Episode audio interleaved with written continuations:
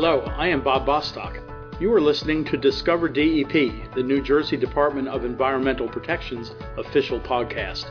Each week, we will provide you with timely information about how DEP protects and preserves New Jersey's air, water, land, and natural and historic resources. Please feel free to add this podcast to your iTunes or RSS feed. You can also follow DEP on the web at nj.gov/dep. Thanks for listening.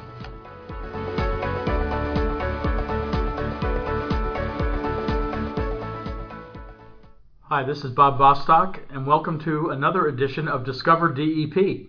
You can download Discover DEP and subscribe to future editions through iTunes and Google Play. Today we're joined by Kathy Clark, supervising zoologist for the Endangered and Non-Game Species Program within DEP's Division of Fish and Wildlife. Kathy is here to talk to us about our national bird, the bald eagle, and its life and history here in New Jersey. DEP just released its Bald Eagle report for 2016, to which Kathy contributed. This report is full of information about bald eagles in New Jersey and provides some encouraging statistics about the recovery of this majestic bird. Kathy, thanks so much for joining us today. Thanks for inviting me. Kathy, Benjamin Franklin once wrote, and I'm sure you've heard this before I wish the bald eagle had not been chosen as the representative of our country. He is a bird of bad moral character he does not get his living honestly. Now, I know it's kind of bold asking whether you agree or disagree with Ben Franklin, but do you think he was right when he's talking about the bald eagle? No, sorry, he was totally wrong. He wanted the wild turkey to be our national bird. And anyone who compares the wild turkey to the bald eagle, you know that we can be much more inspired by the very regal standing and the white head and white tail of the bald eagle. So, Kathy, tell us about bald eagles in New Jersey. Where do we find them? Tell us, give us some background on the bird. Well, the the big picture is that bald eagles are one of our greatest success stories in wildlife management. In New Jersey, they were down to just a single pair because of the, you know, we'll, we'll get into some of the effects of chemical contamination in the environment and such, but eagles in New Jersey were decimated as they were in most of the United States and down to just a single nest in New Jersey. What year was that? Probably in the 1960s and, and all through the 1970s, just a single nest had remained. Wow. And yeah, that's a pretty dramatic decline. And it it's so it makes their recovery just all the more dramatic that now we have surpassed 150 nesting pairs. That's impressive. I remember uh, back when the Endangered Species Act was signed by President Nixon that uh, the bald eagle was one of the first species to be put on the list, if I'm not mistaken. Exactly. Yeah. Uh, because it is not only a majestic bird, I mean, just beautiful to see them in the wild as our national symbol. It's kind of important that we be able to bring them back from the brink of extinction the way they were. Why were they in such trouble? DDT went into widespread use after World War II. And what was it used for? DDT is a really important pesticide it was used very widely, and even especially in New Jersey, to control agricultural pests and mosquitoes. The crazy thing about DDT is it's so very persistent. It's still in our environment today, even though it was it was banned in 1972. So it's very long lived in the environment, and it was insidious in the way that it worked its way, eventually reaching the top of the food chain. Animals like bald eagles. So bald eagles, peregrine falcons are, are probably two of the poster children for the terrible effects of, of DDT. So it would bioaccumulate in what they were eating and Exactly. Yeah. yeah, It didn't kill the some of the smaller organisms as it built up in their bodies, and of course, small fish are eaten by bigger fish, and then those fish are eaten by some fish-eating birds, and so it was the top predators that were getting this dose in every meal that they ate. So it built up in their bodies, and the effect of DDT was actually that it interfered with the way eggshells are made inside the female's body. Those eggshells were too thin to actually withstand incubation. So eggs were being laid, and when the adult eagle would go to incubate it, eventually it was crushed. And that was happening. So even when we, we had only a single nest, and we finally we you know we knew where it was, we had nest observers watching it every year, year after year, there were no chicks uh, being produced from that nest. So when did we find out that DDT was the major contributor to this thinning of the of the eggshells? That came about because a lot of raptor biologists, which are, are people who study birds of prey, at a very historic uh, meeting in 1964 in Madison, Wisconsin, where all these field people and falconers got together to figure out what exactly is going wrong. Why are uh, peregrines disappearing from the landscape? And of course, bald eagles at the same time.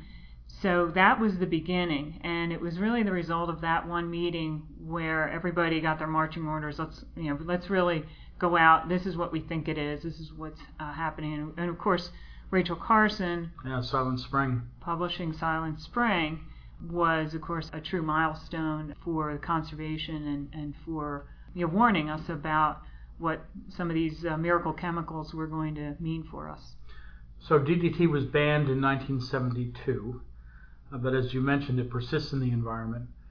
When did eagles start to make a comeback? When did we start to see that the impact of DDT on the eggshells started to diminish so that uh, they could reproduce the way they ought to? Eagles are a very long-lived bird, and uh, how long do they usually live? They can live to 20, uh, even older in the wild. I think the record holder is was 38 years old uh, when that bird died. So they're long lived, and they also take, uh, you know, it's five years before they're old enough to nest. So that is the type of species that is hardest to bring back. Endangered species tend to be those that are long lived and slow to reproduce. Uh, the ones that reproduce quickly, like rabbits, they're never going to be um, endangered unless we really do something wrong. And usually it's habitat loss that is uh, really affecting a species. So for long-lived species, um, things that affect our environment so insidiously, like very widespread chemical contamination or require improvements in water quality, those things really take time. The bald eagle in New Jersey, like I said, had been down to just a single pair that wasn't reproducing because that adult female was an older female, still had that level of chemical contamination. So that nest wasn't reproducing. So the Division of Fish and Wildlife took action beginning with our work here, probably started in about 1980. Prior to that, we had been monitoring that nest. We knew it wasn't producing. Uh, so one of the first actions was to go into that nest uh, early in incubation, remove the egg that had this thin shell, um, have that artificially incubated in a safer environment. And in the meantime, those eagles were sitting on a fake egg, and that kept them incubating during the time their real egg was getting incubated by, uh, of all things, a really lightweight chicken.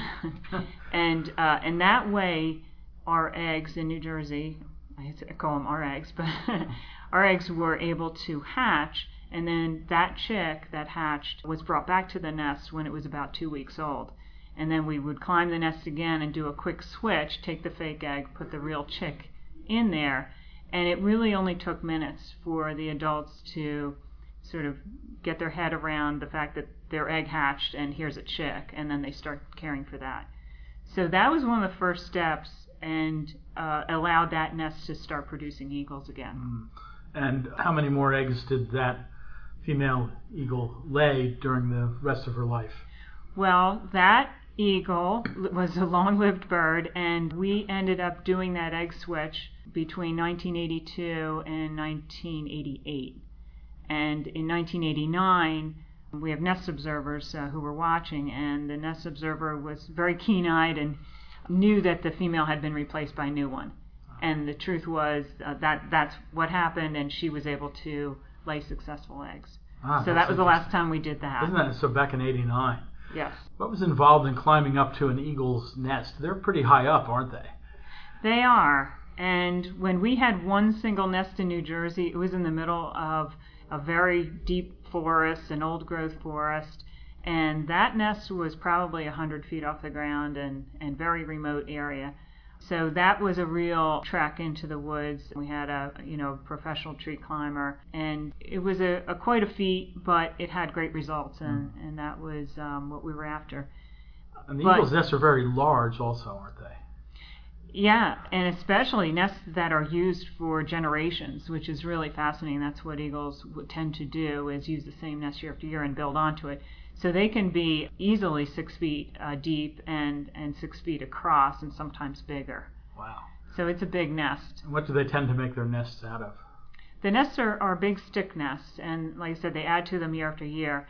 When they're ready to, getting ready to lay eggs, they actually add grasses to the top of the nest, and that makes it soft for the eggs and the chicks. Interesting. And with adding the additions to their house, they don't need to go for any zoning permits or anything. So, Hopefully which good, not. Which is good for them. the nest itself is quite impressive.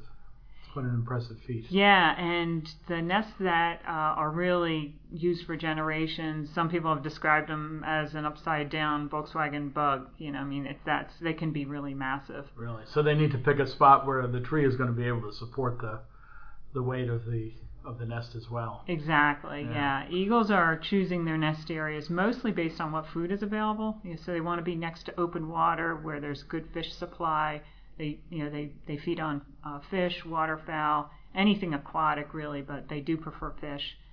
So they're looking for the food supply in when they choose a nesting area, but they also need that you know definitely need a really good strong tree. Now the eagles have recovered so beautifully here in New Jersey. It's quite a remarkable success story. How are they doing in the rest of the country? Yeah, we're, we're really proud that we can say we've got over 150 pairs of nesting eagles. There's probably more pairs that we don't know about, but the success in New Jersey is mirrored, uh, of course, by what's happening in the rest of the country. And the national population is uh, probably over 15,000 nesting pairs. Um, it could be twice that when you count Alaska and, and, and southern Canada. Bald eagle's range is, is really limited to North America. They're in uh, Canada, the U.S., and northern Mexico. So they're really a North American bird and they're not found on other continents. Are they still on the endangered species list? They're on New Jersey's endangered species list right now. We are assessing bird status right now. It's a procedure that we go through. So they their status is being evaluated right now. Eagles were taken off the federal endangered species list in 2007, but they're they're still protected under federal law that's called the Bald and Golden Eagle Protection Act. So although they're off the list, you can't uh, hunt them or anything. Oh, please no. That's good. And, um, and, all nest sites are protected because, you know, even though they're delisted uh, federally, eagles are still very sensitive to human disturbance um, to varying degrees. And uh, one of the great things about seeing the recovery in New Jersey is, though, uh, it, back when we started and there was one nest and it was in the middle of this old growth forest, we thought, well, that's what eagles need, and therefore we can't expect them to be just anywhere. But with the second nest and third nest being in agricultural areas, we started to see that they were really homing in on where is the good food, and then they'll find a, a you know, some sort of nest tree nearby. But the great thing about re- the recovery in New Jersey is that they're pretty much statewide. They're found in almost every county. Wow. And uh, they're showing us where the good habitat is by the places they choose. That's great. Now, the report that was just issued at the end of last year, uh, tell us a little bit about some of the findings in that report. Right. We report on a number of things. The, the things that we measure about the population, we do focus on the breeding population, so we're monitoring all the nests. And we have a great core of Eagle Project volunteers who monitor nests for us uh, across the state, and they are reporting on nests roughly once a week we want to know things like uh, when the, the, the date of incubation, the, the date of hatching, how many chicks, uh, and when they fledge. And these are all, all, all that data is gathered by our Eagle Project volunteers for the most part. We also go to about a dozen nests each spring where we band the chicks, we take measurements, we also take a blood sample. We use the blood sample to monitor their uh, exposure to environmental contaminants um, because contaminants are still out there. There's still DDT can still be found in their bloodstream, but there's also other things like PCBs and um, you know all kinds of chemicals that we make now like flame retardants. So it's important to keep monitoring the exposure of a sensitive species like bald eagle. We also reported in the report on some of the results of tracking eagles with telemetry with satellite transmitter units. And now those are kind of expensive units, but they're really well made for um, a long lived and long ranging species like eagle. So um, it's really fascinating to see the results of the telemetry um, and where these eagles are going when they leave the nest. Where where do they tend to go? Do they travel far in search of food? I know I know you mentioned they like to uh, build their nest near a food source, but uh, how how far do they travel to find food? Are they pretty much stay in the neighborhood, or do they go pretty far? It's it's kind of all over the map, you know, literally and figuratively. What we've found and what we didn't know before. So we always used to think that eagles would fledge from their nests and spend some time, of course, still getting help from their parents and learning how to fly and learning how to fish. And then we thought that they tended to go south and especially into Chesapeake Bay for the winter because Chesapeake Bay is a huge, um, important uh, eagle wintering area. And what we found was when uh, now with now putting transmitter uh, tracking units on young eagles, we find that when they leave the nest, yes, they they do stay in the nest area for several months, and then it's almost unpredictable which way they're going to go. We've had eagles go east, go west, and go south, and of course go north. And the northern ones are really amazing to me because some of these young eagles, they've only been flying for a couple months, and they fly due north and they don't stop. And we've had birds go out of range going into Quebec and wow. Maine and Quebec and just remote areas and where they are hanging around. They they might find a nice lake. One bird uh, two years ago found this nice remote fishing lake and stayed there for months. And then when it started to get cold, he came south again. And so there's these. All of our birds seem to make at least one big movement like that, and then come back and spend a lot of time in one area. So we have a bird right now we're tracking who's staying in South Jersey. Another bird is staying in eastern Maryland so it, it's really interesting. And of course, they are not tied to a nest until they're about four or five years old. Mm. So they're doing this wandering, but they're using a lot of the same areas night after night or day after day. So they, they get to know what's a safe place, and of course, they're showing us what's good habitat. And how do they fish? I mean, it's kind of I've, I don't fish a lot, but you know more more often than not, I come back with nothing. Um, mm-hmm. You know, they're flying around and can catch fish down in the water. How, how do they do that? It's kind of amazing. It really is amazing. Um, they and that's something that ha- they have to learn, um, or they won't survive. They have great eyesight, so that's one thing, and they actually tend to hunt by perching along an open waterway. So they're watching the water, and they're and they're probably watching for that fish activity. Course, when they uh, are ready to catch, they're trying to come in at, at fast speed and then just you know uh, they don't really dive in like ospreys will do, but they're they're they're you know raking their talons uh, across the top of the water. Really? Wow. So they, do they come in kind of uh, steep or or on a less of a slope?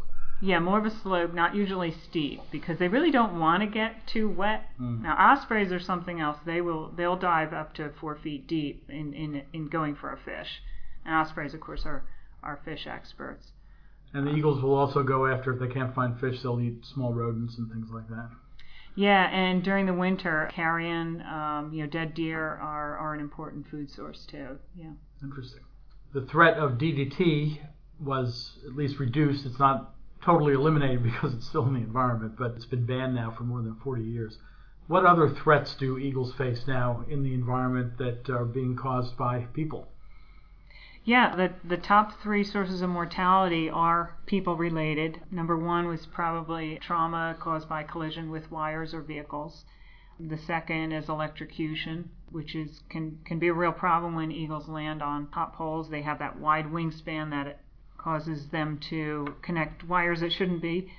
And the third uh, is probably the threat of lead poisoning uh, because they pick up lead shot and ammunition when they feed on dead deer. How long have you been studying bald eagles? Well, I was lucky enough to get a job with the Endangered Species Program uh, right out of graduate school. And uh, so working on the Eagle Project was one of my first uh, duties. And over the years that you've been doing it, kind of what are some of the your most fun facts to know and tell about bald eagles? it's a real privilege to study this this animal, um, this species, uh, to see a rare species come back from just the brink of extinction and to just totally thrive now in a state like New Jersey. You know, we actually have great habitat and we have some eagles going into urban and suburban areas, which some people think that that doesn't really mesh with uh, with a with a bald eagle, but when you look at it from the eagle's perspective and they're responding to where that food is, you know, we have some great open waters. Mm. It's just that they they're going through urban areas, and those waters have gotten cleaned up over the last uh, 30 years. Fish have responded, uh, waterfowl have responded, muskrats. There's a lot of aquatic life in those uh, waterways, and that's what eagles are seeing. So when we see them settle into some urban and suburban areas, it's not that they like people, it's just that they like that great food source that no other eagles are using right now. So they're going to take advantage of that. And our challenge is to, can, you know, can we maintain that? Can we maintain both the food source and some green areas and some treat areas where uh, eagles can have that space? If someone wants to go out and try and see some bald eagles in the wild, what the, what should they be looking for? I like to say always go to the open waters, uh, go to the tidal rivers if you can, and we have tidal rivers you know, north to south throughout the state, in addition to the Delaware Water Gap area. Those open areas are where eagles, especially in winter this time of year, are going to congregate. Um, they're going to be perched in the trees, and sometimes you just have to look close because the white-headed birds can be easier to spot, but all of the the birds that are younger than five years old, they won't have that bright white head. So if you just look closely, sometimes you'll see a very large chocolate brown bird perched in a tree, and uh, and that's how they are hunting, generally speaking. So and when you see them in flight, uh, you always have to look twice when you see those large birds in flight. They're not always a vulture. A vulture is going to you know, has that distinctive V shape in the wing and sort of rocks back and forth in the wind. An eagle has a very flat profile mm. and sometimes referred to as a as a plank. They're just flat and they have a, they have wide wings. Um, they have a big wingspan. So more and more, in fact, uh, lots of times when I'm driving, you know, I might glance up and I see a big bird, and you you really have to look at it a couple seconds and you go, that's an eagle. Pretty extraordinary. It's wonderful. And what's really extraordinary is the way that this majestic, magnificent bird has come back from literally from the brink. Uh, to think that uh, 40 years ago there was just one nesting pair in the entire state. Now we're up to at least 150 and growing uh, is a tribute, I think, to the commitment that both the federal and the state government made to make sure that this bird, our national symbol, uh, would not go extinct and uh, in fact would recover and and thrive now. It's what a what a great story, great story. Uh, so when people look at the impact we all can have on the environment, uh, sometimes it takes a long time to create the problems, but it also can take a long time to come back from them. And you're not going to see success necessarily right away, and you're going to see some uh, pretty crazy stuff like people climbing hundred foot tall trees to get to a nest and put a mm-hmm. fake egg in there. Just right. uh, amazing the effort that has gone into it. So I want to uh, thank you, Kathy, and all of your colleagues uh, here in the state of New Jersey who have done such great work to bring the bald eagle back to where it is today. And uh, every New Jerseyan can be proud of the results of the commitment that uh, the state made to save this this uh, beautiful species. Yeah, I have to agree. It it did take a big commitment, and the commitment was made from both the Federal Endangered Species Act and the State Endangered Species Act, and there have been a lot of partners along the way uh, to make it happen. But you're right; it does recovering wildlife after they've reached that critical brink is not an easy thing, and it's not something that's going to be quick. So I think in it, it, in times ahead, we ha- we always have to think about maintaining that commitment to our environment. That's great. Well, Kathy, thank you so much for being with us today. This has been a fascinating discussion about the American bald eagle, our national symbol, and uh, having seen them a few times out in the wild, just one of the most really awe-inspiring sights I think I've ever seen is to see one of those uh, magnificent birds, uh, majestic, magnificent birds, just kind of gliding by. Uh, the last time I saw one was a year or so ago down by the Delaware and Raritan Canal, mm-hmm. uh, right along the river, and it was, you know, everybody in our group just stopped and their mouths were all kind of their jaws dropped down and their mouths were hanging open just watching this bird go by. It was, it was great. So thank you again so much for being with us. Uh, this has been very informative. So please be sure to look at the description of this podcast. The link to the 2016 report on the bald eagle here in New Jersey will be something that you're going to want to read. Uh, read about the success, read about the plans to continue the success in the years ahead. Again, that link is on the description of this podcast. So, Kathy, thanks so much for being with us. We appreciate you taking the time. Thank you.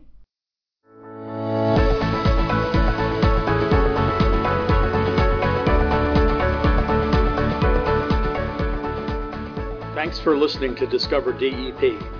If you have comments on the podcast or ideas for future podcast topics, please email us at podcast at dep.nj.gov. Enjoy the rest of your day.